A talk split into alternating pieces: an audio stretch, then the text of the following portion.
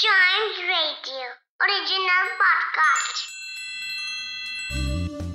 विक्रम बेताल को पेड़ से उतार कर जब भी साधु के पास ले जाने को निकलते तो बेताल एक नई कहानी सुनाना शुरू करता।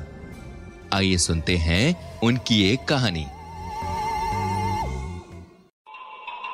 पाप किसका था?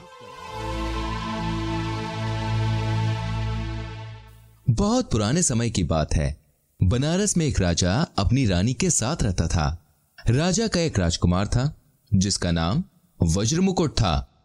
वज्र मुकुट की नगर के मंत्री के लड़के के साथ अच्छी दोस्ती थी। एक दिन वो दोनों जंगल की सैर पर निकले। काफ़ी दूर पहुँचने के बाद उन्हें एक तालाब दिखाई दिया, जो बहुत सुंदर था। तालाब के आसपास काफ़ी हरियाली थी। और बहुत सी चिड़िया चहक रही थी। राजकुमार और उसका दोस्त वहीं कुछ देर आराम करने लगे। जब उनकी नींद खुली तो उन्होंने देखा कि एक राजकुमारी अपनी कुछ सहेलियों के साथ तालाब में स्नान करने आई है। राजकुमार वज्र मुकुट को उस राजकुमारी को देखते ही उससे प्यार हो गया। जब राजकुमारी की नज़र वज्र मुकुट पर पड़ी तो वो भी उससे बहुत प्रभावित हुई। फिर राजकुमारी ने एक फूल लिया। पहले तो उसने फूल अपने कान में लगाया। फिर उसी फूल को अपने दांतों से काट के अपने पैरों में गिरा दिया और आखिर में उसे उठा के अपने सीने से लगा लिया। इसके बाद राजकुमारी और उसकी सहेलियाँ तालाब से चली गईं। राजकुमार रास्ते भर राजकुमारी के बारे में सोचता रहा। जब उसके दोस्त ने उसे इस हाल में देखा तो कारण पूछा। इस पर राजकुमार ने कहा मित्र मैं उस राजकुमारी से शादी करना चाहता हूँ। राजकुमार की मन की बात जानकर उसके दोस्त ने पूछा क्या जाने से पहले राजकुमारी ने तुम्हें अपने बारे में बताया था? राजकुमार ने जवाब दिया नहीं पर उसने एक फूल लेकर अपने कान में लगाया फिर उसी फूल को दांत से काटा। उसके बाद उस फूल को अपने पैरों में गिराया और फिर उसे उठा करके अपने सीने से लगाकर वो चली गई। राजकुमार का दोस्त सब समझ गया। उसने कहा, मित्र, वो तुम्हें इशारों में सारी बातें समझा गई। उसने फूल को लेकर कान में लगाया मतलब वो कर्नाटक की राजकुमारी है। फिर उसी फूल को दांत से काटा मतलब कि वो दंतवात महाराज की बेटी है। जब उसने फूल अपने पैरों में गिराया, इसका मतलब था कि वो अपना नाम पद्मावती बता रही थी। और जब उसने उसी फूल को अपने सीने से लगाया, तब वो ये कहना चाहती थी कि वो भी तुम्हें पसंद करती है। ये सुनकर राजकुमार की खुशी का ठिकाना नहीं रहा। वो तुरंत ही अपने दोस्त के साथ कर्नाटक की तरफ़ निकल गया। दोनों दोस्त सीधा राजमहल पहुँच गए। राजमहल के पास उन्हें एक बूढ़ी काकी दिखाई थी जब राजकुमार ने उस राजकुमारी के बारे में पूछा और अपने बारे में बताया तो काकी बहुत खुश हुई। बूढ़ी काकी राजमहल की सेविका रह चुकी थी और राजकुमारी का बचपन उनकी आँखों के सामने ही बीता था। काकी राजकुमार की मदद करने को राज़ी हो गई और उन्होंने दोनों को अपनी झोपड़ी में रहने को कहा। काकी ने अगले दिन राजकुमारी को संदेश पहुँचा दिया। कि राजकुमार उसे लेने इस देश में आ गया है और आज रात को उससे मिलने महल के बगीचे में आने वाला है।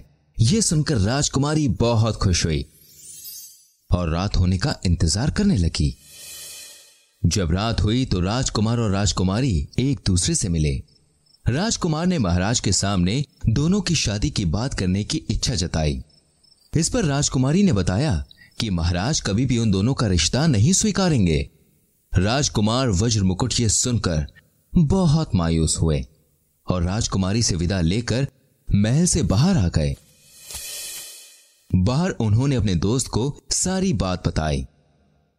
राजकुमार और उनका दोस्त किसी तरह राजकुमारी को महल से निकाल लाने के लिए योजना बनाने लगे। आखिर में राजकुमार के दोस्त ने एक तरकीब सोची ली। सबसे पहले राजकुमार और उसके दोस्त ने काकी से कह के राजकुमारी से उसके जेवर मंगवा लिए। फिर राजकुमार और उसका दोस्त साधु और चेले का भेष बना के उन गहनों को बेचने नगर के एक सुनार के पास गए।